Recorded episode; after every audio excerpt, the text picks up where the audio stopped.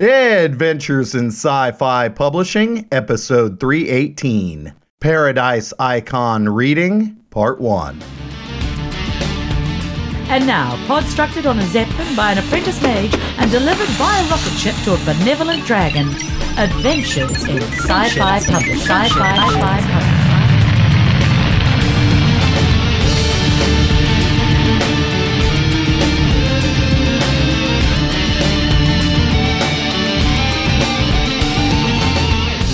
Welcome to Adventures in Sci Fi Publishing, your podcast for science fiction and fantasy media. This is Brent Bowen.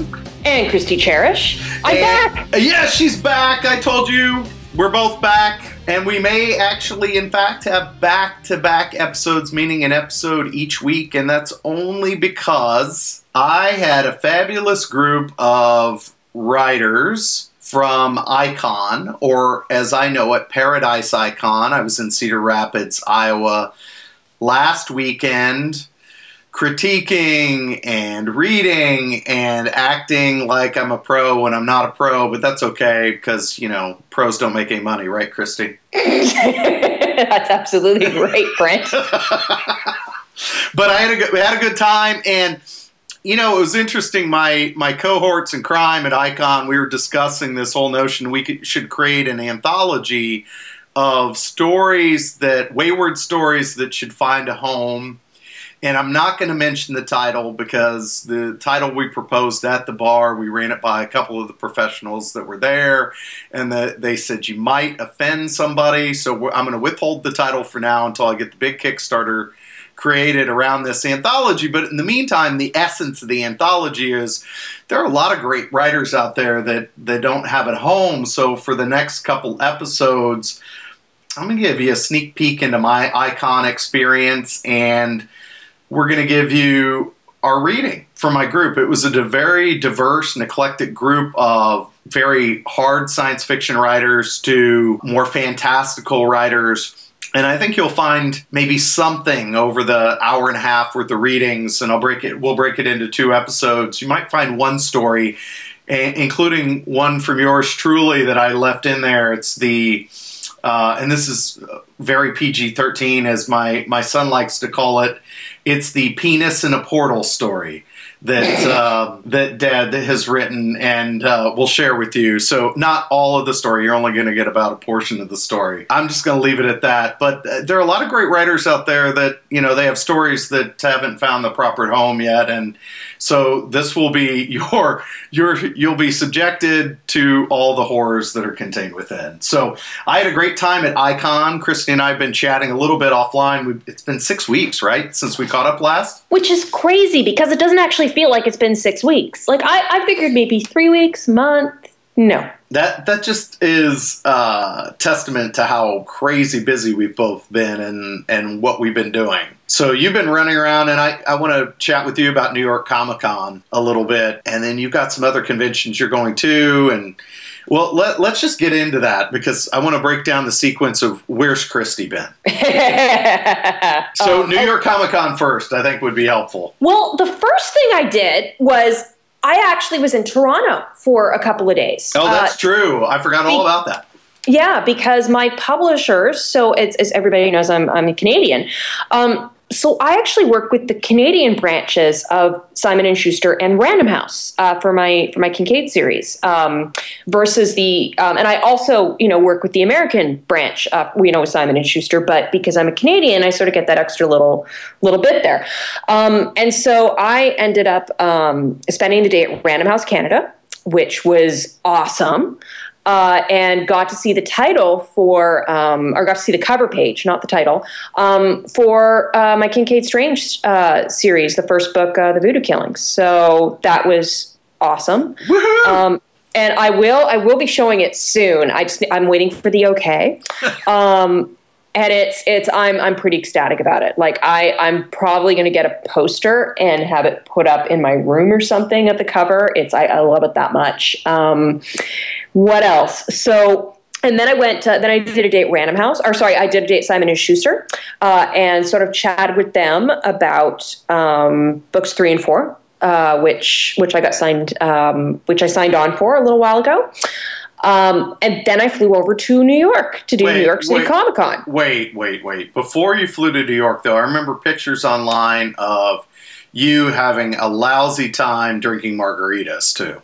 Oh yes, that was at Random House. See, yeah, all right, you're leaving that out was it. pretty fantastic. You're yeah. leaving out the important stuff. All right. important stuff. So there, so yes, so definitely there there was some um, uh, beverage consumption uh, at Random House, and then um, also I hung out with my agent and another writer. Uh, that I know um, who does women's fiction, and uh, she actually just hit the Canadian bestsellers list with her debut, which is uh, the Globe and Mail bestsellers list, which is amazing. Um, uh, Karma Brown. So Karma, myself, and my agent Carolyn went out for beer um, at a beer house in um, uh, in downtown uh, downtown Toronto, and that was kind of awesome. I forget the name of the beer house, but man, was it ever good! Oh, see, you knew I was going to ask. I knew you were going to ask, which I, and I've got it on Facebook. Like it's, I, I'm sure it's posted up on Facebook where I was. Um, but it, it's, it's yeah, it's got beer in the name, um, and it was really good. So yeah, it was, it was kind of awesome. The, Um, the fact that you've forgotten the name is a testament to how good the beer house was. yes, All right. Yes, absolutely. And the names were great too. Um, one of the names, oh, what was it? Um, they had like a werewolf one that was awesome, and they had like um, You had to do that. You had to say that. I had to say that I had to say it, but they did. They had like a werewolf. Por- it was good. It was a good porter, but um, after after online I've been accused of being an evil werewolf, then then or one fifth an evil werewolf, right? You had to bring Yeah. up the werewolf beer. All right, excellent. um, yeah, so then then I went to New York City Comic Con for my Thursday panel, and um, the that that was great. Uh, I actually was um, considering that it was Thursday morning of the you know the first day of Comic Con. I was amazed how many people were at our panel. Um, and I think part of that was probably due to our moderator, uh, who was Peter Clines, who was moderating our urban fantasy panel, which was awesome it because be- I'm I'm a fan of Ex-Heroes. So And what's Peter, Peter's most recent work is The Fold, right? the right? fold, the fold, yes, Oh, on my to be read pile. yes. Oh yeah, yeah. yeah. No, I, I've I've got my copy. Um, I've cracked it open. It's it's. I'm not very far into it, but uh, I will I will be doing a little review. I think on the website. It's it's yeah. P- Peter Clines is, is fantastic. So one of the things he did actually was he had done research, or he'd done a bit of research on all of us who were going to be on the panel. Um, so he'd read, you know, he'd read a little bit of, of you know, at least, um, you know, like one of our works. Um, and sort of looked us up just just so he would be able to come up with some questions and and so he was familiar with he, with who we were which was kind which was incredibly it, it just goes to show you how like a professional prepares for a panel like that. Um, and it was hugely flattering. So because I I'm, I'm a I'm a fan of Peter's work. So uh, and I, I got to chat with him a bit which was great. Um, so that you know that was a big highlight. Um, and then we did a signing. Um, so Simon and Schuster got a bunch of uh, like boxes of um, Owl Inn, as well as uh, Michael Underwood's um, uh, new book that just came out, which is Geek. I want to say Geekomancy, but I don't think it is Geekomancy. I think it's Hexomancy, Okay. but it's Geekomancy. His Geekomancy series. So we have the same editor. it was um, it was the one that just recently come out came out, Yes. not the one he has coming out in the spring. No, the one he recently, the one that just Okay. came out. Okay. um, on ebook. So it's urban fantasy. Um, and so we, we have the same editor at Simon and Schuster, and we both do urban fantasy. So they had the two of us signing together, which was Oh, uh, which was great.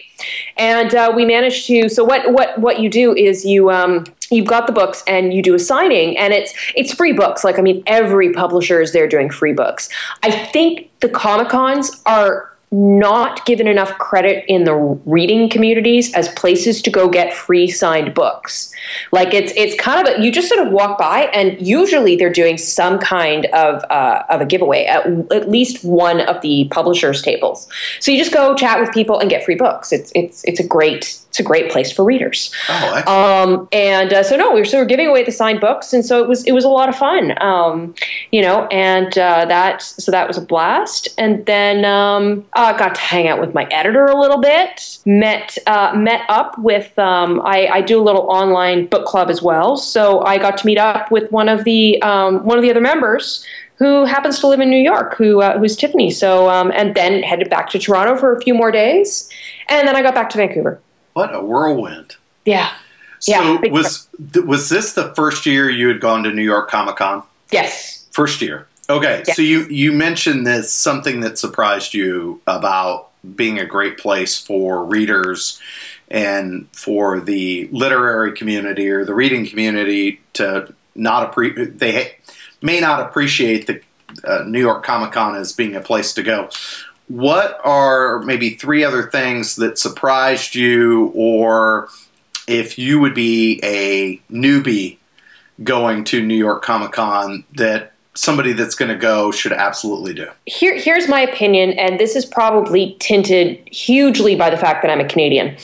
Um, one of the things you see people do at Comic Cons is spend hours and hours and hours in lineups in order to pay for autographs from you know their favorite celebrities and stuff. I would skip that entirely. I would hit the panels you know, which usually you can just walk right into. Um, usually there's not too much of a line uh, because they tend to get the bigger rooms. And I think a lot of people go to sort of do the celebrity watching.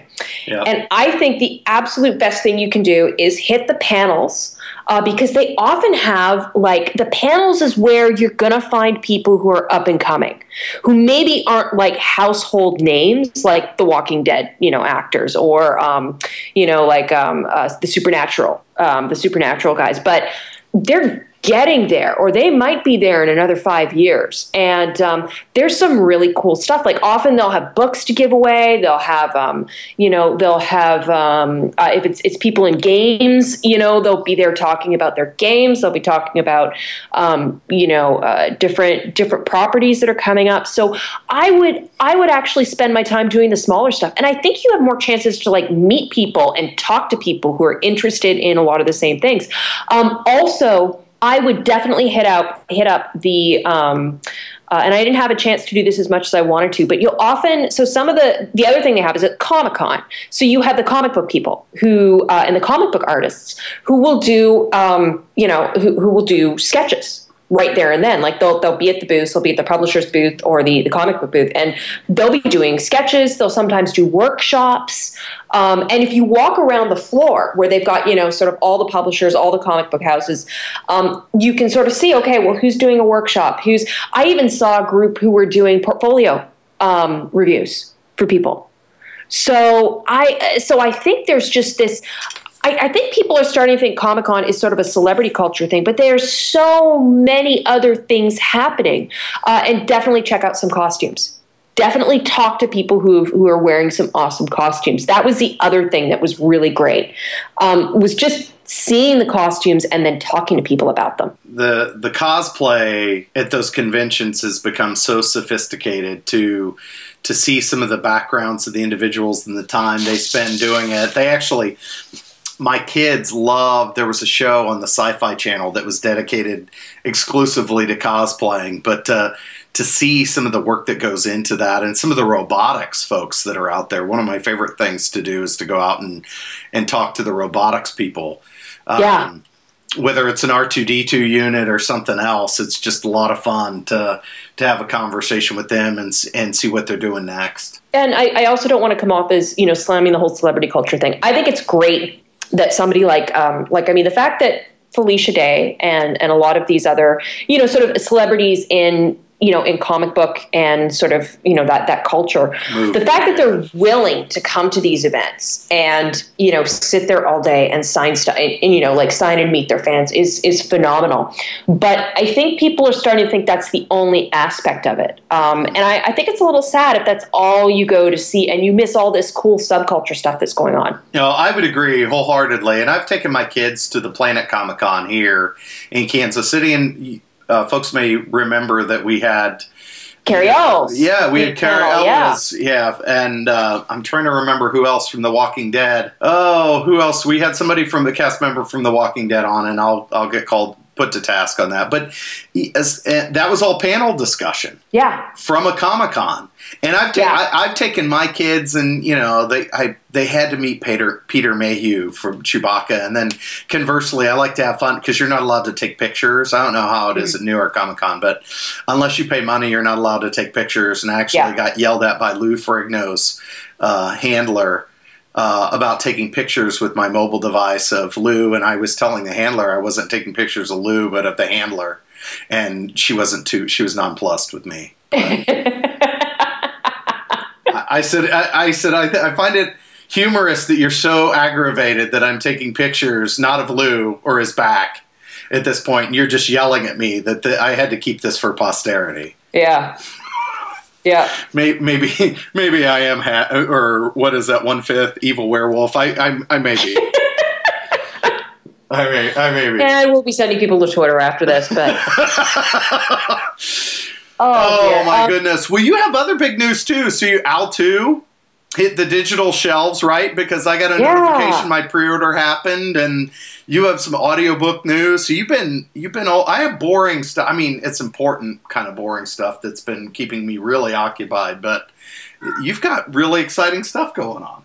Yeah, so I I ended up um, so the Audible book rights uh, were sold for the Owl series. Um, Audible um, wanted uh, wanted the entire series, so um, I actually ended up signing uh, a couple of contracts in a row. I signed my contract with Simon and Schuster for books three and four, uh, which I've already named for the Owl series. Um, Owl and the Electric Samurai, and then Owl and the Tiger Thieves. Um, Audible wanted all four. So um, that was kind of awesome. And they're all written, right?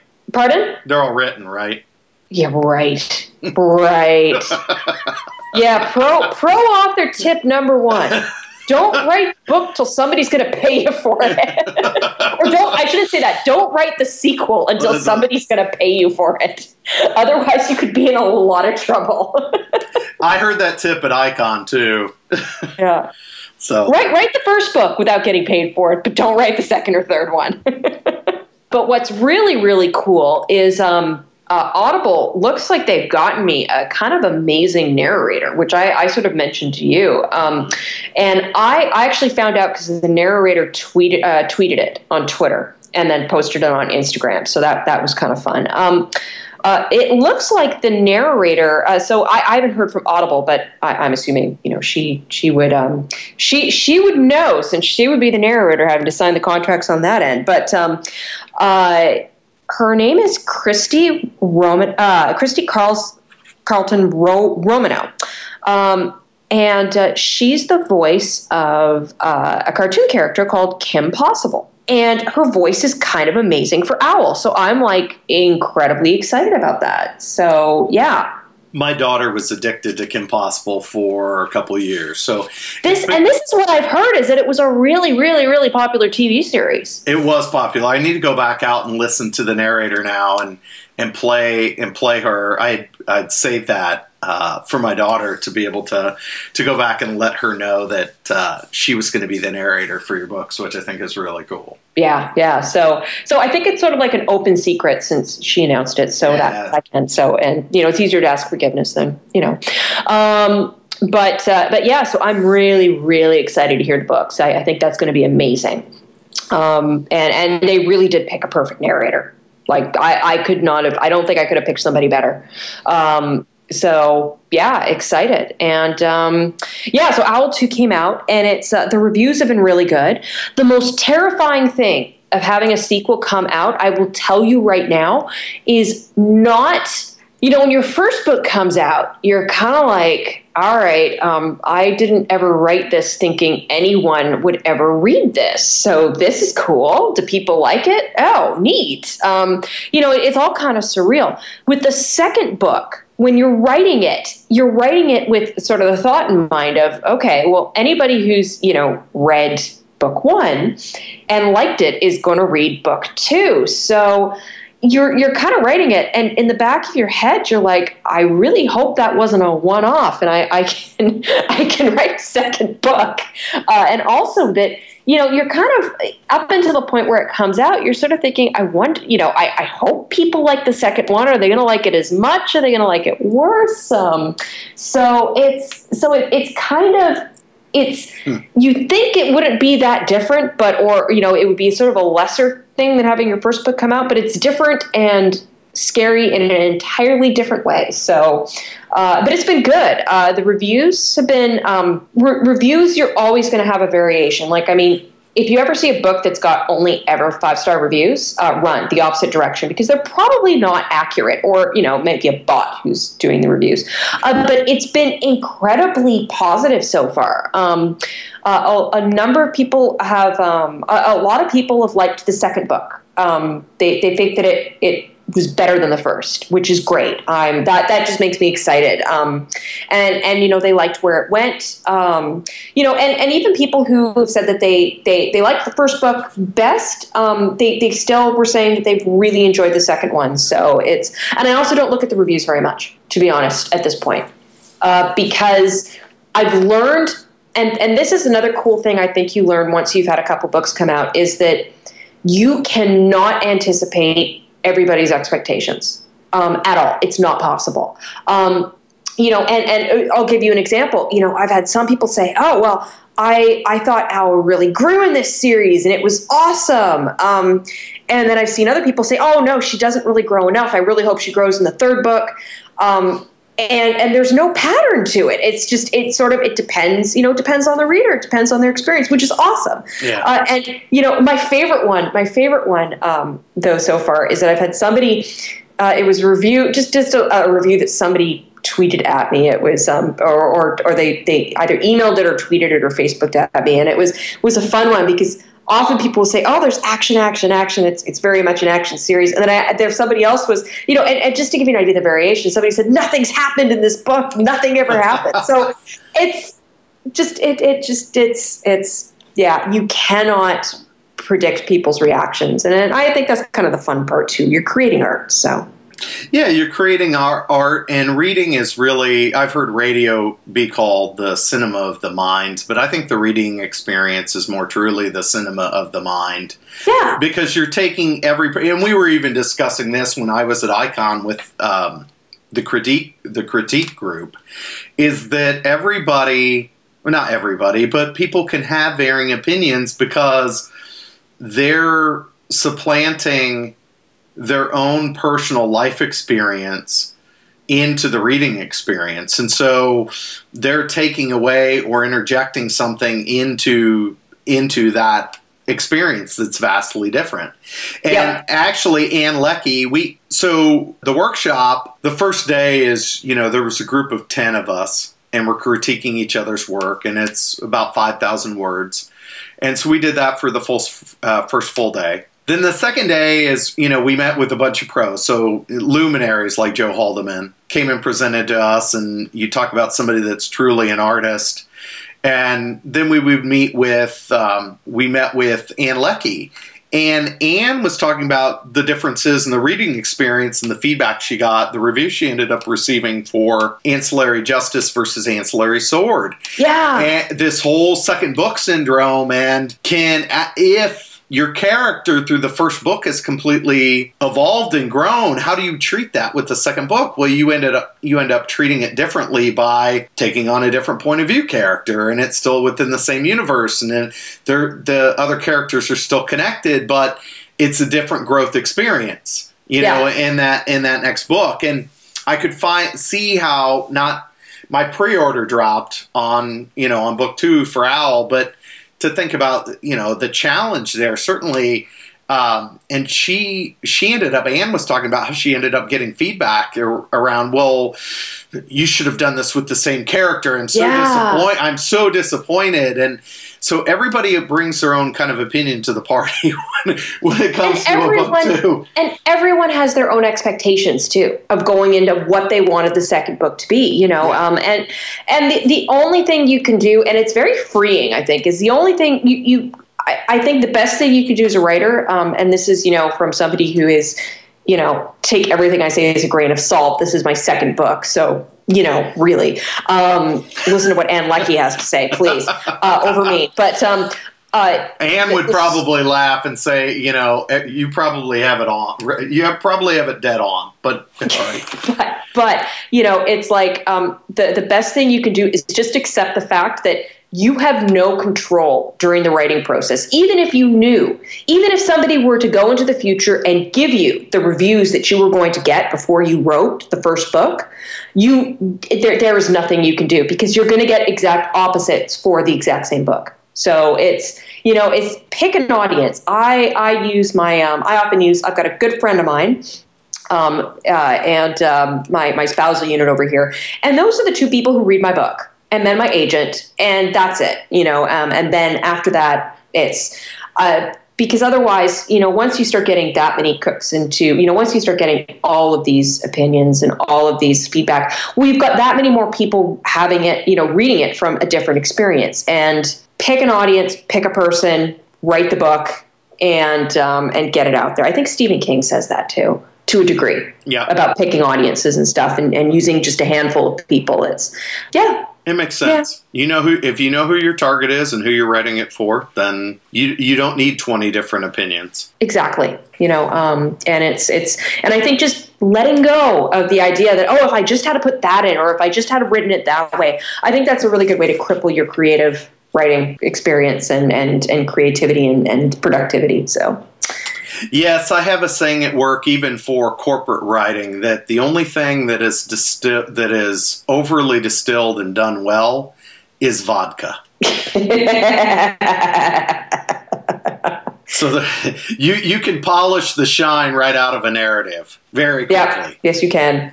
So, so where where's Kristi going to be next? I was having some envy, travel envy here soon. By the time Um, this drops, people still might be able to find you. I don't know if they'll be able to find me, and that's okay. So on on the Canadian map that I have, uh, we call it Beer Central, um, and it's just down the coast. Um, you call it Portland, um, and uh, so uh, OryCon is happening there as well as Powell's uh, Authors Fest. So Powell's Books does an Author Fest in um, Portland uh, every year, with uh, that sort of coincides with um, with OryCon. So I'm actually doing both events, uh, which is fantastic. So.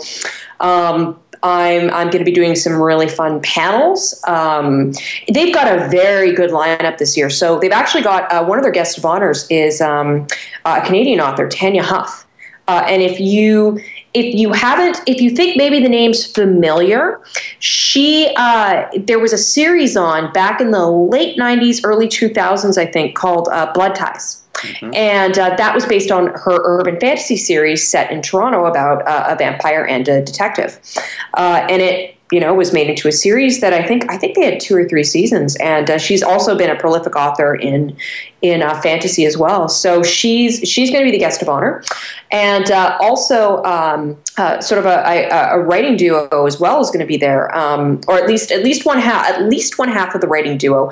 Uh, J.C. Hendee, who does the Dhampir Vampire series uh, that I used to read in university. So yeah, they're they're going to have some fun people there. And beer. Yes, and, beer. And beer. You you call it beer central. I call it heaven. Um, considering I was just there last month and had a great time. oh, if I could go back, uh, and I might if I can if I can work it out. We'll see. If not If you this, can, then we'll do a joint show from Portland. oh, that would be so much fun. There we go. That that would be so much fun. So any any commitments on interviews that you you want to mention? So I had and I'll start. So while I was at Icon, I spent plenty of time chatting up Ann Leckie, and she has agreed to come on the show. So once I've worked out getting through book two, which I'm I'm working through right now, it's not like it's tedious work for your folks, but I'm reading through it now. I'm, I'm trying to uh, read it with Chuck Wendig's uh, Star Wars Aftermath. Oh, I got to hear what you think about that. Uh, I'm not too When far. you're done, when you're done, yeah, done, when I'm done, done, I'm not too far. Yeah, I'm not too far in yet. I'm like 30, 40 pages, but I'm a I'm a huge Star Wars nerd. I grew up on Star Wars. Matter of fact, Greg Palachi and I need to have some words. He wrote a review. For, he wrote a review of Aftermath that's going to come out this week. But I gotta not to out Greg because Greg's an awesome dude and he's been writing some reviews for us. But I have a factual question I need to ask of him before I publish that review. Um, but I'm reading both Aftermath and finishing up um, all my well, I had been reading for the uh, workshop so and finishing up all those critiques so i had to set it aside to finish you know finish the critiques but now that i'm done i'm i'm into aftermath and i need to finish it before the movie comes out i have pre-ordered tickets to I think three different movie theaters at this point. So oh, wow. I need to give some back actually. I've had some separate conversations. I just don't want to know if if I see that Chewbacca has died online before I actually see the movie. I think I will I will um, um, I will have some sort of uh, physiological harm done to myself, and then I'll probably blow a blood vessel or something. Do you want to know a little bit, a little tiny bit of, uh, of, of Star Wars trivia that's happening, uh, and it's with regards to uh, Netflix for 2016? No, yeah, yes. Guess guess which country is the only one who so far is going to be streaming um, Star Wars Episode Seven uh, when it when it comes out for uh, release next year. Guess who's going to be first to get it? Canada. We are. What? Yep, we are. We we they've already signed up, so we're getting uh, when it. I guess when it hits DVD, I, I guess DVD or digital release, um, uh, we're getting it on Netflix. So that's that's going to be awesome. Um, the I, I hey yeah no I'm sure the Americans will get it too, but uh, we'll get it at some too, point. Yeah, we we, we got do, it now. we, oh, we will get it. We, we will need, get it for 2016. You and I need to do this via video because my eye roll would have circled the earth. Oh yeah yeah yeah no. Um, the uh, oh, the, the movie that I'm really waiting to go see is uh, I want to go see the J- new James Bond. Yeah, Spectre looks nice. Have you seen The Martian? I have not yet, and I need to go see that. I just watched Interstellar. Uh, I did too a couple weeks ago, actually. So as I was pouring through email and doing a bunch of other things, what did you think? What did you think? I was impressed because I'm a scientist. There's this one loop. There's this one plot hole that just irks me to no end and the plot hole that irks me to no end is um, how the station back on so NASA back on Earth is receiving signals from these um, from these you know um, the probes uh, yeah the, the probes but they also they're also receiving messages from the the astronauts once they they land on these planets and then when our main characters go through the um the, the wormhole and uh-huh. are on the other side um, and all of a sudden, they can't send messages back, although they can receive them. And I'm sitting there going, okay, why? And, and it was, it, I, it may be because it went, maybe because I'm a scientist, but, um, or a scientist by training, but I'm sitting there and I'm just like, it irked me through the rest of the movie. Like, I enjoyed the rest of the movie. It was, it was brilliantly done. I, I really enjoyed it. I, I wouldn't have picked corn as my surviving crop. That that that's maybe the only other thing. But you know, something like um, sugar peas or snap peas pro- probably isn't as sexy as as as corn. You know, fields and fields of corn. It's it's not as visually spectacular. Um, but uh, but yeah, no, I so but I, I thought it was a good choice for the plot. Um, but yeah, the wormhole thing, the signals through the wormhole thing really bugged me. I'm like, why can't you get? And even if they just had said, you know, their transmission was down or something, I would have been like, okay, all right, I'm good with this. But yeah, I yeah. had, I had I had wondered the same thing. The Michael Caine storyline uh, intrigued me to no end around yeah. this. Uh, that was heartbreaking to me. Yeah. Uh, but ended up having some redem- you know, having some redemption with the oh, who's the actress? Her ended up having to hit, having to pick up his pieces. Yeah, the daughter. Yeah, yeah the I, daughter. I can't remember the name either. Yeah. I'm horrible with that stuff. That's why we don't do movie reviews. Yeah, th- yeah, yeah, yeah. um, that's awesome. So I, so I, I've got a couple of people lined up, and uh, I guess you and I got to talk and figure out how we're going to do the interviews. If we're going to, if we're going to um, uh, double up and, and chat with them, or if uh, if we're, you know, if I'm going to um, do a couple of them solo. But um, so Faith Hunter we don't have a date yet, but she's agreed to come on the show. She's a huge urban fantasy author, and uh, I, I, I, love her series Jane Yellowrock, and she's she's a fascinating woman.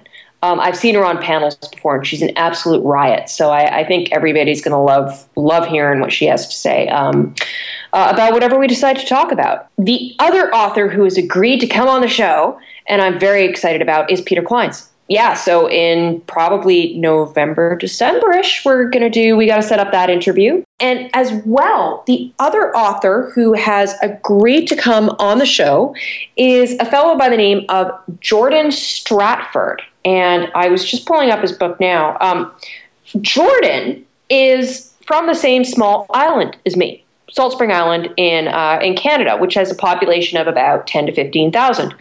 Um, and he's another. Uh, he's he's with Random House. He's another um, author.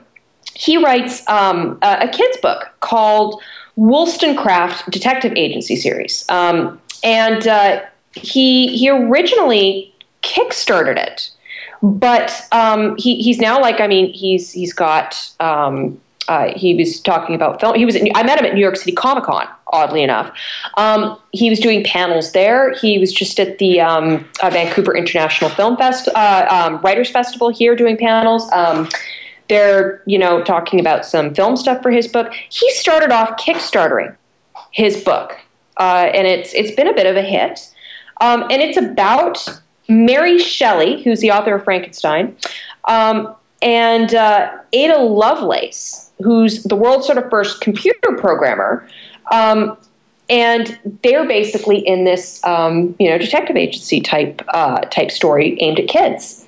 Um, so I think he's going to be he's he's a riot as well. Um, uh, I actually got to go to my very first publishers party, Random House's uh, party at the um, uh, at the the writers the um, the Vancouver Writers Festival that they had downtown uh, just past week, and um, it was really funny because there are these two authors who are walking by who have name tags, and I'm I'm sitting there talking to Jordan and his wife, and um, they stop and they they're going to talk to Jordan. And you know, Jordan introduces them. This is Jeff Vandermeer and um, uh, and Ann Vandermeer, yeah. And I'm sort of looking at them like, wait a minute, I know you do. I read your books. um, and um, they, it, it was funny because I, you know, Jordan introduced me to them, and I, I'm just sort of, I'm I'm, I'm just thinking of ways to, to, to you know to, things to come up with. And they were tired and they were, they were like oh we're, we're actually just going to get out of here. But um, we, we got to talk to Ann for um, I got to chat with Ann for a little bit. Um, and she's got uh, an anthology coming out soon. And it's actually got, she, she was talking about how it's going to have um, some stories in it, uh, or, or, you know, a fair, fair bit of stories in it that are not from English as a first, they're, they're, in, um, they're, they're not, they're translated. So they're oh. not from English language. I cannot wait to read that because often we don't get translations. And I think sometimes some of the most interesting sci fi um, that I've read is being done in a, in a, different language. So I can't wait for that. And then, of course, they were walking away before I could say, please come on the show. Hi. So, anyway. Maybe I'll email them and beg, but but Jordan's going to come on, so I think that's I, I think people are going to get a kick out of that. Just just just his pathway into publishing. Yeah, I well, I wouldn't I wouldn't worry too much about getting them on the show. It would be lovely to have them on the show. I'm not going to say that it's not, but our, our schedule, uh, and I had mentioned to folks, so folks should, uh, a couple episodes ago, based on your and my's uh, harried schedules over the next couple months and getting into the holiday season, uh, we may be every other week going through yeah. the rest of the year. I'm hopeful with the readings, and Kristi mentioned some of the other authors we'll talk to, and we're going to work to get Ann Leckie on the show as well before year's end. And there'll be some other, I would say, genre kind of culture episodes that I'm actively working, and I don't want to put anybody on the spot. I've had a couple folks agree to be on the show that kind of cover or, or really into geek culture, and I think provide a unique twist on geek culture. So we're going to work uh, to have them on the show, and I think they'll be be interesting. But is what's fascinating, you were talking about the translation items, and I think we're going to see with uh, Cixin Liu's uh, the three body problem. Um, I think we'll probably see more of that, at least in the near term, as long as yeah. there are good stories that have been done um, that are worth that are worth translating. I mean, Yeah. there's a German novel that I absolutely love that was translated to English. It's more of a horror novel than anything, and and then made into a movie with Alan Rickman called Perfume. Yeah. Um, that's all kind of sensory overload from smell, and it's absolutely fabulous. And and so, as long as there are great stories coming from you know other languages and from other cultures, I think we'll end up seeing more of that in the near term. So, which Yeah, would be great. It'll be great. Which is amazing. And you know, the other one too that people do not realize is a translation from Polish is The Witcher. That entire series is based on a Polish novel, Polish fantasy series. Um, so it's yeah, no, I, I um, it's, it's so anyway. So that was a neat little tidbit um, that uh, that I got. But the Random House Party was cool. They they did they did have an open bar and they had uh, they had they had some awesome beer on tap. Uh, Gypsy Tears, which is a, which is a great BC one. So um, and and lots of authors and uh, so it was it was a lot of fun. Well, that is that is excellent. You and I. Well, what? What? you feel me closing on you, don't you? Yep. Which we, you know, I've got. We've got to bring these folks to listen to the reading of these underappreciated authors. They need. They need to hear this in this episode. So, uh, and uh, Kristi and I are both. We were kind of laughing about this before we even got on formally. I think we've been on like two hours now. Um, Yeah. Not quite two hours, just catching up because it's been six weeks. So we promise we won't make you wait as long. But I'm gonna take these folks over to the uh, some of the underappreciated authors. You're not going to hear me in round one of this batch. I was towards the end of the reading, but you're going to hear a bunch of uh, tremendous authors, and I'll make sure I properly name them in the show notes. But until next time, when Kristi and I are together, everybody take care, okay? Bye guys.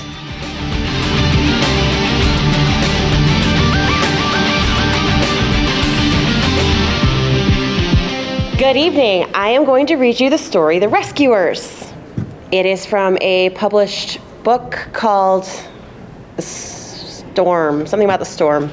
yeah, ask me when I haven't been at a con for three days. Octavia caught up with Malachi just outside the city on the road. You were supposed to land next to me, not a mile away. She had seen nothing to tell her they were not in the right time as she traveled along the recently paved asphalt road. I get claustrophobic. I have to report you this time, Malachi. Not like you didn't find me. That's not the point. Octavia grabbed his arm to make him face her.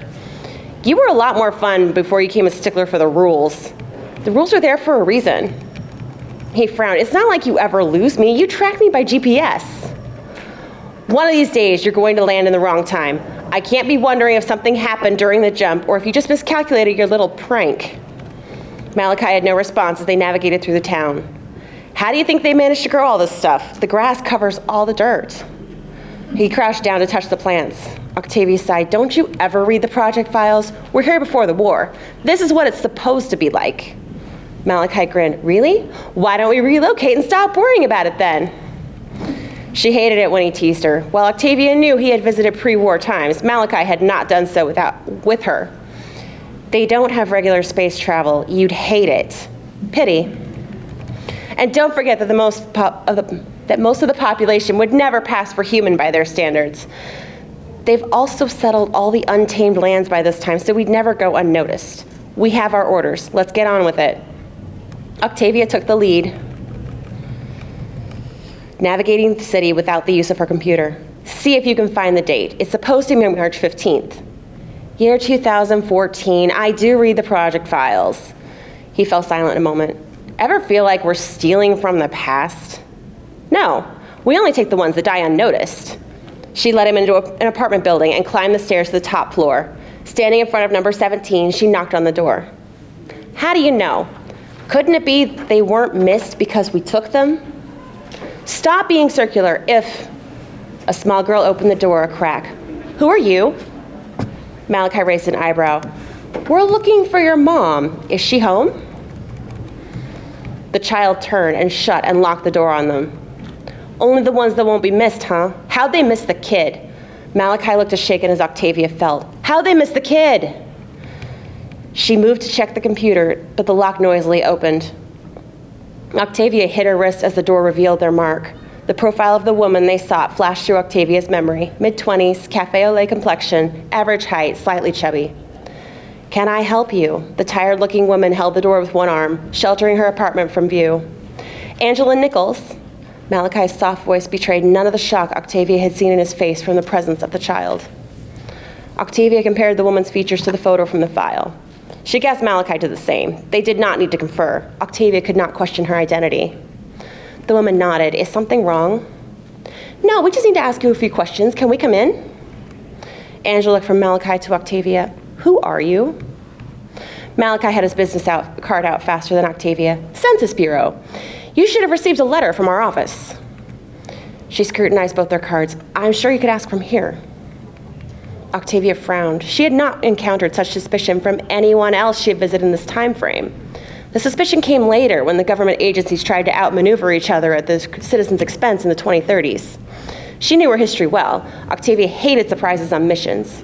We're sorry to disturb you, Ms. Nichols, but this will only take a minute. Then you could ask here. It's rather personal. For the census, I doubt it. Angela turned her head to shush the child who had started yelling inside the apartment behind her. Octavia exchanged a glance with Malachi. The longer they stayed stalled in the hallway, the more they risked the mission. She thought Malachi understood what she meant. It won't take long if we could just come in. Angela shook her head at them, moving to close the door. Malachi shoved against it, knocking Angela back. Octavia glanced around for onlookers, then followed on his heels as he forced himself into the apartment. He covered Angela's mouth before she could scream. The child made up for both of them with her terrified shrieks. Octavia crossed the room in three leaps, holding the child firmly enough to cut off her cries. Taking the kid too? Malachi looked amused. Do we have a choice? Not really, just making sure you didn't eliminate her. Stop it, you'll scare her more than she already is. Octavia worked the sedative patch out of her pocket and ripped it in half. She placed one of the pieces on the child's forehead and held her until she lost consciousness. Grabbing a second patch, she hit Angela next. As the woman relaxed into a deep sleep, Octavia moved to look through the small apartment. Watch them, as if they'll move now that they're sleeping. Malachi, I know, I know. Three rooms branched off the hallway. Octavia checked each room, a bathroom and two bedrooms, but no other surprises greeted her. Ever been on a mission where the recon was all wrong? Not until this one. What do we do? Take her. What else can we do? Malachi shrugged. You're the leader. Malachi, I mean it. Most of the city will be destroyed in 14 hours by the coming hurricane. Does it really matter? Yes, if only to prove that we need better intelligence. Sounds like an excuse to keep the kid as a pet to me. What are they going to do with a kid? Angela at least has some value to us. The child might also be useful. Octavia dodged his other comment. He knew her too well. She had a soft spot for children, so she could not have any. The pollution had nearly le- had left nearly seven in ten women unable to bear children, which made their mission to take those who could or who would not be missed from the past. I doubt the girl will live to reach an age to breed. If she lives to maturity, it'll be a larger testament to keeping her away from the pollution than her genes are worth. The woman will be lucky to give us one child. You know that. Don't make me pull rank. She's going. Malachi shrugged. You're in charge, Octavia. You pull rank, and I'll start calling you Major. Just grab her. We need to get back to before the storm hits. She didn't try to differentiate between the hurricane and the problems from their own time. They needed to get back before the time window closed. Malachi lifted Angela gently, offering his wrist to Octavia to set coordinates. She hefted the sleeping child in her free arm, trying to find her balance. Be right behind you. She programmed both of their computers for the 11th of June, 2113, and time headquarters, then stood to watch Malachi disappear from their target. 14 seconds later, she followed with the girl. Octavia wobbled on arrival. She felt older, though her brain told her she hadn't aged. The recycled too often air in the shelter felt dingy, stale. Breathing lightly, she acclimated within minutes. She keyed her supervisor from the computer. General Litkin, Major Miller, mission completed. Your presence is requested in holding cell 082B. Her eyes fell to the child in her arm. Code green, out. Acknowledged, the general's reply sounded off. Litkin had been distracted or confused. Don't you think you're getting out of a rep, or don't think you're getting out of a because of this, Malachi? I'm still writing you up. Malachi nodded, monitoring the sleepers. She hated his relaxed attitude. She knew he knew she had trouble going through the reprimands. She firmed her resolve against him because the side trips had to stop. Litkin entered. Code green, Major? His eyes fl- filtered over the cell and his documents. What's that? A kid. The recon was wrong. Octavia gestured to the girl, thinking how she'd explain. She decided to bring the child back. Her breath caught when she noticed Litkin's uniform. Colonel? Something had rippled. It was worse than bad recon. Right, we don't bring back kids, but why did you take the private with you? And why is he dressed like a captain's uniform? Octavia glanced from Litkin to Malachi. Maybe the recon hadn't been all wrong. Something about the child changed everything. Sir, the recon was wrong. She pulled up a report from her computer. Look, it's from you regarding Captain Malachi, and you signed it General Litkin. Litkin regarded the communique from his for a moment. Fix it, Major. He glared at all of them in the room and left. Octavia and Malachi exchanged looks. Who is she to be this important? Octavia shook her head. She desperately wanted to see what else had rippled, but the longer they stayed, the more they would the world would absorb permanent changes. The time window ticked against her, too. They had to go. Malachi let out his breath slowly. Okay, so do we just return the kid? Or both of them? Octavia shook her head. She gazed at the sleeping girl. Just the kid, I guess, but when? She can't take care of herself. Whatever you say, Major. He picked up the child. Wait, I can help you fix this even though I'm supposedly a private, right? You'd better, and no funny business at jump, got it? Malachi grinned. He exposed his wrist for her to program the coordinates. She took her time with the calculations to appear about a minute after they disappeared the first time. Whatever was meant for the child had to happen before the storm hit, so they had to stay until it happened. Recon missed something an overnight trip or a family connection. Someone should have mentioned the child at some point or given specific instructions for how to avoid her. Her own computer took less time to program once she had the initial coordinates. She landed exactly half a second and three feet from Malachi and Angela's apartment. The girl still slept, and he placed her on the couch. Now what? Malachi looked up at her from his crouch. Octavia shrugged. Your guess is as good as mine to figure out what to fix. He watched her, then stood. Wait? She glanced at the clock in the kitchen. The child wouldn't have issues with the sedative patch yet. We only have a few hours. After that, we'll have to leave her. Malachi nodded. She heard him going through the kitchen. What are you doing? Passing time. It's not like they're going to use this stuff. He gestured over the array of snacks he found. She considered the implications before she sat opposite him. It was true, the food was not likely to be missed. Make me some then, too. Whatever you say, Major. Octavia rolled her eyes. He laid out salami, cheese, crackers, and slices of apple. It was a feast only available in the past, and she knew they both enjoyed every bite. He also found a couple of cans of soda. She knew the caffeine would play havoc on their systems, but she savored it anyway. A knock on the door interrupted them. She got up and pulled the sleeping patch off the child's head. Then she let the little girl run to the door to the second knock. Luckily, the patch had few lingering effects for short term use. As she swung the door open, the girl screeched her happiness at the woman Mama! The woman looked harried. She placed a wad of cash in Octavia's hand. Was she any trouble? Octavia shook her head. The woman did not seem to notice Octavia wasn't Angela. Good. Come on, Chloe. The two left. Octavia sat down with Malachi. Might as well finish, then we'll go back. She hated the food to go to waste. She was also in no hurry to find the future forever changed. Whether this worked or not, there would be no time to make more changes. He chuckled into his hand. So that's what happened with Recon, huh? Wasn't her kid. It doesn't excuse them one bit. I'm still writing them up for the mission, too. Private. Malachi's happy expression evaporated. I'm not complaining as long as you let me eat. Octavia nodded, lifting her soda can in salute. She figured the storm had hit in three hours, as long as the recon didn't miscalculate the time window, too. She hoped leaving the kid fixed the discrepancies instead of compounding the ripples into a mess she couldn't fix. Who was that girl, anyway? He tapped into his wrist computer. Chloe is a very popular name in this per- time period. well, she can't be related to you. Malachi nodded. I didn't feel different. The food was gone too fast. We have to get back. We'll look her up when we get back.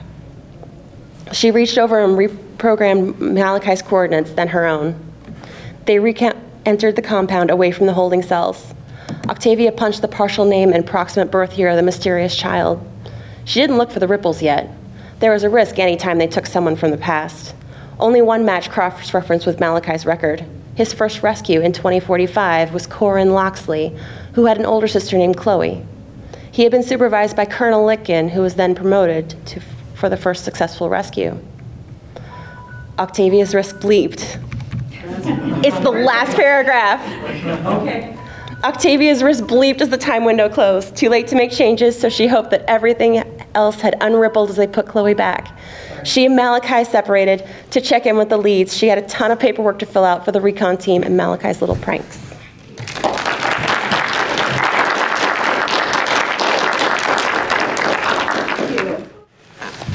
Okay, so I'm going to just read a couple of short flash pieces. Uh, this first one is called Prelude to a Hoax. It took about an hour to return from Bonita Springs with my haul two cartons of Marlboro Reds and eight one gallon jugs of orange juice. The Publix supermarket's full stock. Clean them out. The clerk had joked about catching up on my vitamin C, gave up when it became clear I wasn't about to elaborate. They also warned me that they were about to expire, but well, that was the point. Darlene was back from a morning tourist group when I arrived at the lodge. She helped me set up the dumpster traps down near the river. You sure this is what attracts these things, Jimmy? She said, popping the tops on the gallon jugs. Once they go rancid, I heaved open jugs into the row of dumpsters. Elroy says it's the closest we can come to their pheromones, and he's had two close encounters. Says he. She reached into the hatchback, pulled open the bag behind the last jug, and found the gorilla suit. You're going through with it. I shrugged. Hope I won't have to, but if they don't show this year, I'm not leaving without a souvenir. I folded my arms as she shook her head. Hey, you're the one who gave the ultimatum. Don't start, she said. I've been supporting this obsession of yours for five years running. Is it so wrong I'd rather spend our vacation on a beach or at Disney World, anywhere but the damned Everglades? It's not an obsession, it's a hobby. But you aren't wrong. This summer, I get my ape, one way or the other. This was our fifth summer volunteering at Skunk Ape Tours. Five years of hearing about everyone else's encounters. Old Man Jeffers had pictures printed in every Florida paper. Elroy had thousands of hits on his site. Linda Manning had a tuft of hair she pulled off its back from when it tried to eat her Vizsla puppy. The tourists asked every year, and I was the only guide with no story to tell. I could make something up, I suppose, but I wanted evidence, something I could show and tell. The first week ended with empty hands and empty dumpsters. One expedition heard the creatures call, moi, like an exaggerated kiss. But as usual, I was not present. Left with dwindling vacation time, I began to plan my forced encounter. I studied the wealth of sightings on YouTube from UFOs to chupacabras and devised my own list of rules for creating a hit worthy hoax. Rule one don't leave a trail. I'd driven all the way to Fort Myers to rent the costume, two hours north. No one around here had seen me picking up a gorilla suit. Rule two high resolution is your enemy. I dug out my old Sanyo flip phone from college. Nothing smart about it. The screen was cracked and the battery held a charge for about 20 minutes, but the camera was perfect. Blurry images the size of a postage stamp. Uh, high def is your Waterloo when you've got a zipper down your back. Rule three shake it like a Polaroid picture. No tripod or sure hand will do. Steady images are verifiable images. Rule four allow for lack of physical evidence. Make up whatever doozy you like, but give a reason why no evidence was left behind. Swamp is a great setting for this. No fake tracks necessary when the ground is underwater. Laugh all you like. Ghost hunters have mined years of TV ratings out of smudges on windows and ambiguous squeaks and whispers. The public doesn't want to actually see the damn spirits, just jumpstart their imaginations. Give them a hint and they'll provide the rest. Moi. The sound raised my hackles inside the stuffy suit. I turned real slow, my breath fogging up the eye holes. The smell clobbered me like rotten eggs dipped in vinegar. Twin black marbles steadied me from within a mass of tangled red fur, poking out from behind the nearest dumpster. Moi. The creature eyed me with intent, then turned to free, flee, probably because I didn't smell like Tropicana gone bad. Who the hell is that? You recruited a backup? Darlene's voice from behind. I turned back toward the cabin where she was shooting away with the old Sanyo phone. Skunk ape! I cried, muffled by the mask. Get the good camera, damn it!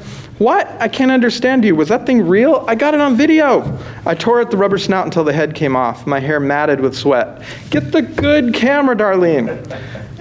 Mr. Travers, is that you? Not Darlene's voice. I looked past her to the neighboring cabin. A Midwestern couple from my tour group doubled over with laughter on the front porch. Trying to pull one over on us, Jimmy? Her husband managed between guffaws. Not me, I said, pointing in breathless. i uh, It's out there, I saw it. Nice try. The wife smiled, aimed her brand new smartphone in my direction, aimed to the teeth with, armed to the teeth with megapixels. I was up on Facebook before I reached the cabin, north of 2 million hits by the time we packed up and made it home. Not the souvenir I'd been hoping for, but at least I'd made an impact. Rule 5 do not attempt during tourist season.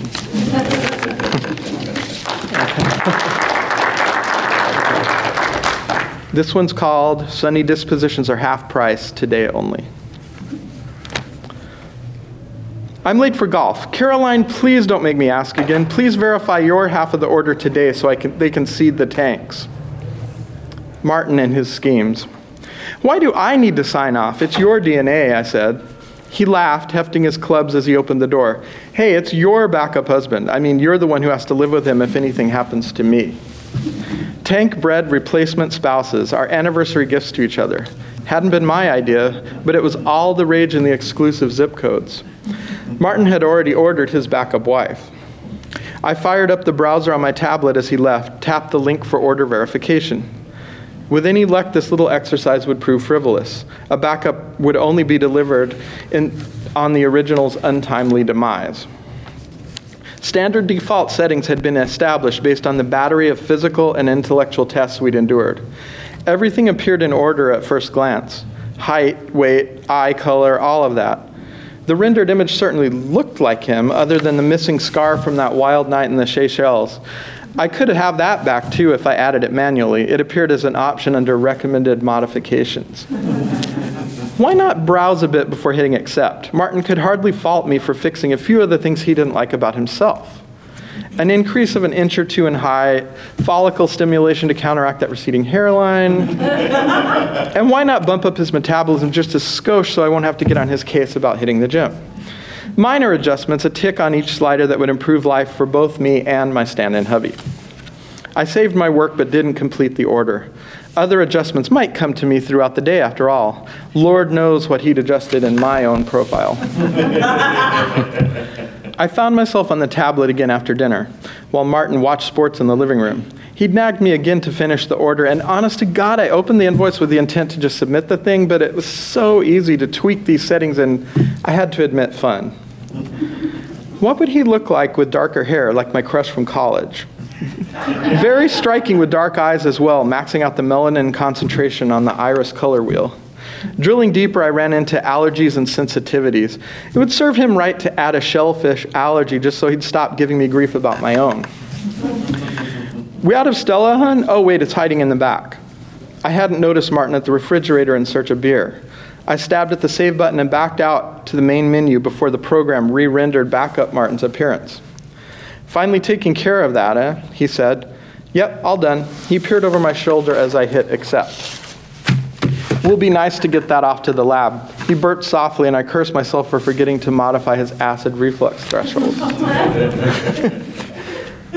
I couldn't sleep to save myself that night thinking about my backup husband and the notice attached to the confirmation email. No refunds or cancellations. Order modifications only permitted within 24 hours of submission. I still had time to dial in the perfect companion. Martin continued to snore as I reached for my tablet on the nightstand. The grand total for our order had nearly doubled with my additions, but it would be worth it. For once it worked to my benefit that he was a horrible accountant. I kept swiping until an untouched category caught my eye behavior. My tap triggered an alert pop up. Note Nurture mods do not include the same guarantees as nature mods. No liability is assumed for unexpected results. Click agree to continue in for a penny, as they say. I swiped to the left, adjusting his wit scores until they fell out of acerbic range. his upbringing was within low normal. Should I modify his memory implants to spare him a broken home? I scoured the matrices for some clue as to how to tame his workaholic tendencies, but didn't trust myself to tease out those settings. Better to suffer an occasional Scotch dinner plan than risk turning him into a layabout. Uh, I saved my work again and waited for the re render. Who was this man staring up at me? I'd never met him before, that was certain. Was he so designed for perfection he'd tire of my own foibles? He wouldn't need me to nag him about what he ate or whether he paid the residence club dues. And what of the reverse? It pained me to think of Martin paired with a better version of myself. No food allergies or appendix scar or late night neuroses. Would he be happier? Abe, what the hell? Martin squinted into the harsh light as I snapped on a reading lamp. Just a question I need answered, I said, arms folded. He groaned, half buried into the pillow. Jesus, what time is it? Can't this wait? What did you change about me? What? The backup, I said. What modifications did you make to my settings? He sat up on one elbow. You serious? Not a damn thing. Why? Come on, fess up. I won't be mad. Bigger breasts, maybe? Don't be crazy, he said, shaking his head. The whole point was to not be left without you. And let's be honest, if I wanted a whole other person, it would just be cheaper to remarry. Go to sleep. I laughed in spite of myself, and he pawed at the lamp, and the room grew, grew dark again, but for the glare of the screen in my lap. I poked and prodded and confirmed my changes until the order was restored to standard default. Yes, default would work just fine. The end. right. This is a story that was inspired um, from being at a Tony Robbins style sales uh, presentation. So it's called Sparking the Light of Change Within. Michael stood in the buffet line trying to choose between attending the next conference session or stabbing himself in the eye with a spork. the spork was made of biodegradable, organic, non GMO, gluten free cornstarch, and he knew having it in his eye would suck. but a whole hour of sparking the light of change within, the Get It Guy's Guide to Sales, would likely suck more. Still undecided, he stabbed instead at a slice of fat laced ham that smelled way past its expiration date. The neon orange cheese next to it sweated under the lights of the heating lamps. Come on, man. Stan, his cubicle mate, came up beside him and grabbed his arm. Let's go. Of the 200 plus demons who worked at the West Cleveland branch of the Soul Exchange motto, where you can exchange your soul for riches, Michael liked Stan best, despite the latter's hipster tendencies. He hid his horns under a knitted hat, and instead of a refined goatee, he wore a full on beard, like ZZ Top or Jesus. he talked nonstop about how much better The Devil Went Down to Georgia sounds on vinyl. He quoted Jack Kerouac like he knew the man. In short, if hell had a Portland, Stan would live there. On the positive side, their cubicle always smelled of artisanal coffee, and Stan taught Michael how the latest gadgets worked. So, all in all, a win. Michael, on the other hand, played up the whole demonic thing. He used emu oil to keep his black hair glistening and blue contact lenses to give him that extra special pop. Black jeans, white t shirts, and motorcycle jackets completed his early 2000s sexy vampire look. And it usually helped him get sales, but not this quarter. What with all the self help books and evangelicals, Human felt all good and squishy about themselves. His sales had plummeted, which was why he was here, choosing between a spork and a breakout session. Michael shook off Stan's grip and headed towards the desserts, where Mr. Reaper, their boss, hoovered up deep fried cannelloni and gelatinous mystery tarts. Michael, he barked as bits of jelly dribbled down his chin, landing on his blue and red striped power tie. Underneath the tie, his shirt buttons tried and failed to cover a patch of gray, thick hair. Michael stared, transfixed. Stop contemplating my tie and get into that sales meeting. You missed your quota this quarter. Am I happy about that? I don't know, sir. You tell me. The answering look told Michael that he was this close to going too far. With your numbers, I hope you're preparing for life in purgatory. Mr. Reaper's voice still boomed, even through a mouthful of cream and dough. A demon who doesn't meet his sales quota can choose between moving to the slums of purgatory or having an appendage chopped off. Since everyone in purgatory spent their days in line at Hell's DMV listening to Burt Bacharach and their evenings literally watching paint dry and grass grow, most chose amputation. Come on, man, I don't want to have to visit you in purgatory, and I know you like all your fingers and toes, Stan said, echoing Michael's thoughts. Get your shit together. He dragged Michael toward the eighth circle ballroom. Beyond the yawning maw of the entrance, folding chairs sat locked together in rows, and microphone feedback screeched through the speakers. It, the, it smelled of the sweat and desperation built up over decades of team building exercises. As Michael and Stan stepped in, Ronnie, the new sales demon, ran out, his hands flailing. No, he screamed, uh, he screamed, not another sales meeting, I can't. the bouncer working at the door sighed and spoke into the company issued iWatch at his wrist. We've got a runner. Send one of the horsemen. Apparently, conquest, war, famine, and death were busy because it was the fifth horseman, Sarah from the meetings department, who materialized and dragged Ronnie back. He squirmed in her clutches and would have screamed, except she'd covered his mouth with duct tape. She hogtied him and left him bound and gagged at the front of the room. Michael sighed and walked through the door. A perky blonde in a pink t shirt emblazoned in multicolored sparkles with the words Team Spark greeted him. Hi, I'm Tiffany from Team Spark. I'm here to help you be the best sales demon you can be. Here's your 42 page handout. Please sit in the front. Michael winced at her exclamation points and shielded his eyes as her sparkles bounced off the fluorescent lights. She dusted her hair and face in iridescent powder, and her thick, shimmering eyeshadow framed big blue, vacant eyes. Even her fingernails had inlays of multicolored sequins. Knowing humans loved him, he turned on some of his patent number 5252666 charm. He let his eyes flash red through the blue contacts, resulting in a glow the color of South African mined tanzanite. Chicks love that. But she ignored him and turned to Stan, who was walking through the door behind him. Hi, I'm Tiffany from Team Spark. I'm here to help you be the best sales demon you can be. Here's your 42 page handout. Please sit in the front. Right, Michael muttered, irritated. He turned to Stan. Let's ignore that request and sit in the back, shall we? Stan followed him to the last row where Michael took out his phone with the intention of updating his Facebook status to a frowny face and the statement, Conferences suck. No Wi Fi.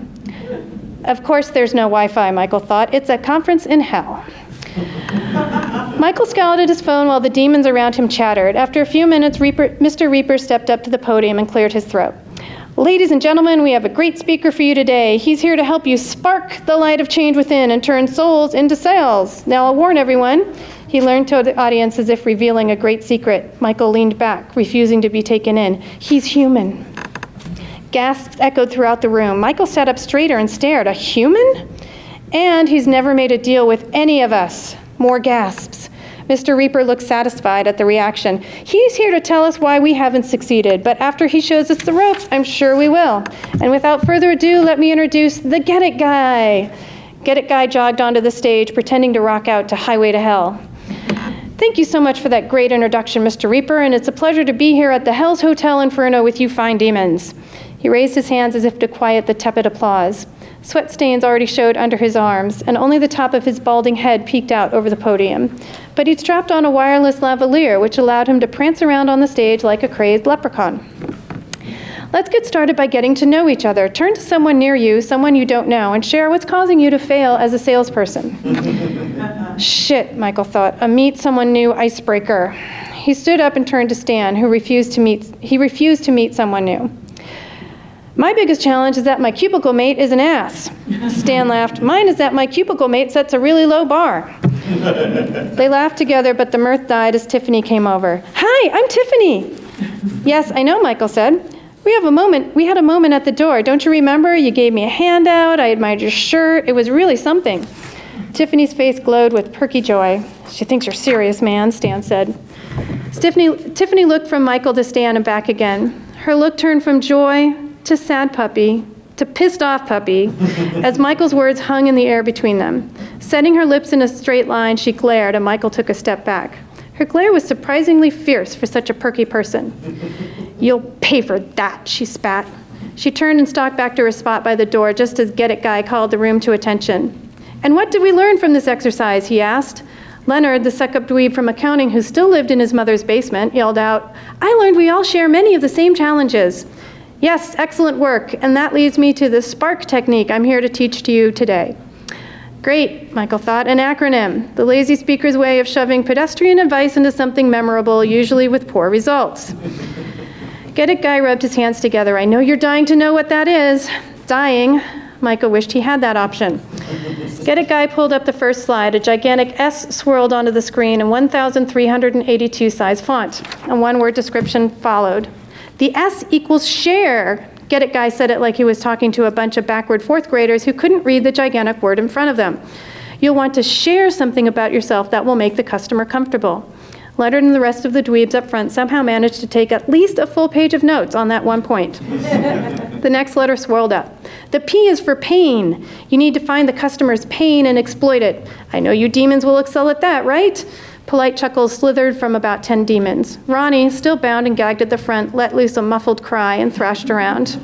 Another swirl, then. The A is for ask. By this I mean you should ask the customer what they would be willing to do to heal that pain. The R is for repeat. Repeat that back to them along with your proposed solution. And finally, a K swirled onto the screen. And finally, there's a K. Anyone know what K stands for?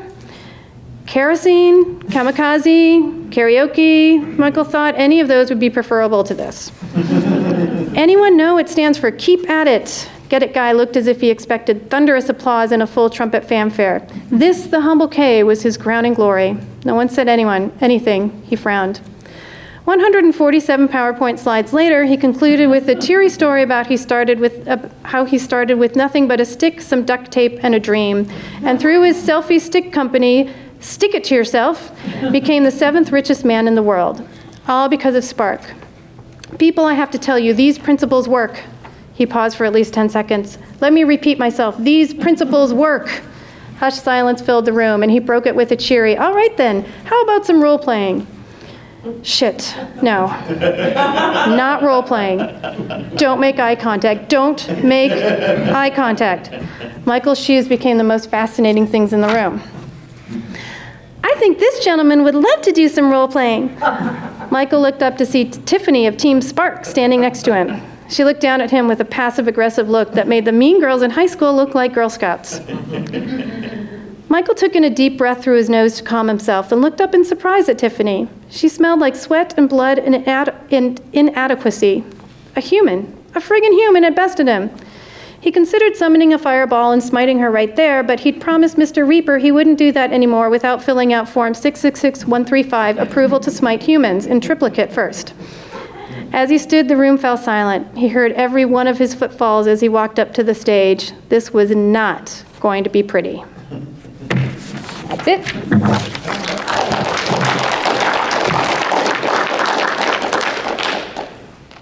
This is the beginning of my novel in progress, which is set about 200 years in the future. it's uh, entitled Alien Entanglements. Lieutenant Jade Mahalona, valedictorian of Space Corps Academy Class of 06, rested her tired feet on a noisy sidewalk cafe in sublevel 78 of deep Indianapolis and took a bite of Danish. A woman holding hands with a six year old, glanced her way and crossed the street to avoid her. Actually, the woman was avoiding Tumbleweed, Jade's partner. Earth's entertainment industry had exaggerated the remarkable abilities of dasypods to superhero proportions, ship busting laser eyes, impenetrable shell, and 10 meter long tentacles. What kind of message was this child getting about aliens? When Jade was six, she excitedly awaited the arrival of the EW Quilip ship as it decelerated into the solar system. She thought of her classmates enjoying the blue and white of Earth from space instead of the gray of basalt street tunnels. She'd volunteered for the Experimental Joint Patrol Program straight out of Space Corps Academy to get some experience with aliens. Only later had she discovered there was no outer space involved in the patrols. Tumbleweed had been silent for a couple of minutes. Usually he was rather chatty. Jade guessed he was talking to someone on his comm. We have new orders, he said. Two tourists have gone missing in an unfinished warehouse district south of here. My commander just called with instructions to patrol the area. We will show police presence and investigate suspicious activity. We must leave immediately. Jade retightened the laces on her boots. Tumbleweed extended his lower boot feet and began rolling towards the street. The dasypod moved by cartwheeling along on two rows of root feet, meter long broom like branches that served as hands and feet as he, when he was mobile and as roots when he was planted. Technically, tumbleweed was a mobile plant based on nanomechanical biology. His basketball sized central core supported his root feet, plus two rows of plasmonic laser eyes, each eye as powerful as any handheld weapon Jade had ever carried. Jade crammed the rest of her Danish into her mouth and chased after Tumbleweed. The orders are simple enough for a half height sapling to follow. Dasypods communicated via modulations in their laser eyes, and Tumbleweed spoke through a universal translator belt strapped across one of his eyes. Why would the local police oppose giving us this assignment? Why would they say it required special knowledge of the territory? We have a map. The translator belt around Jade's waist flopped up and down as she ran to catch up. I don't know, but sometimes human police departments can be awfully protective of their jurisdictions.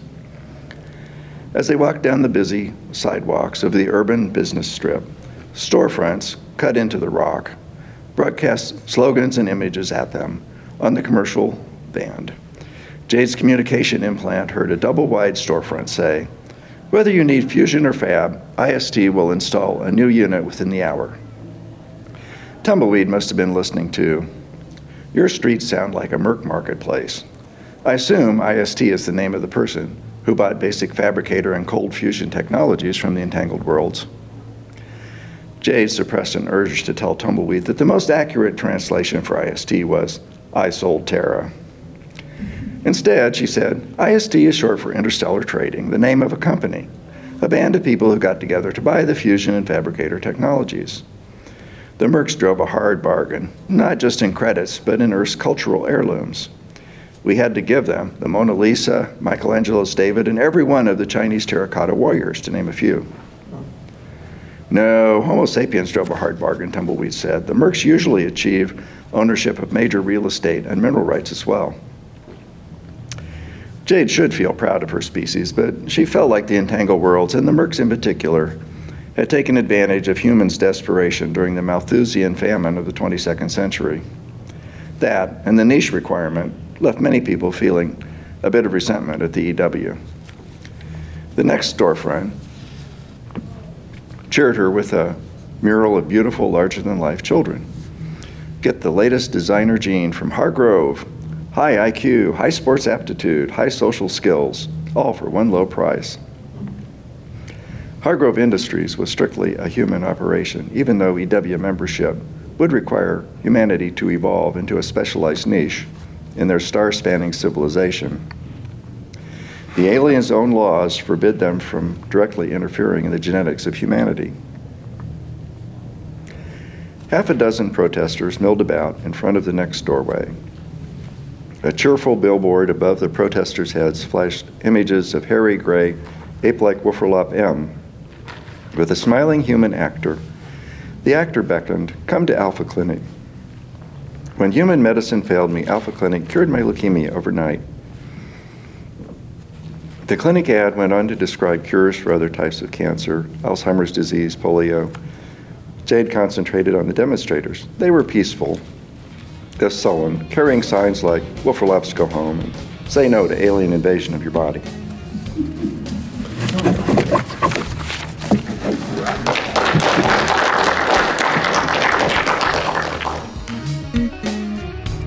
Visit Adventures in Sci Fi Publishing for show notes, links, reviews, special guests, videos, and more. Email us at adventuresinsci-fi publishing at gmail.com. Sound effects from the Free Sounds Project. Music by Asymmetry, found at musically.com. No authors were seriously damaged in the making of this podcast.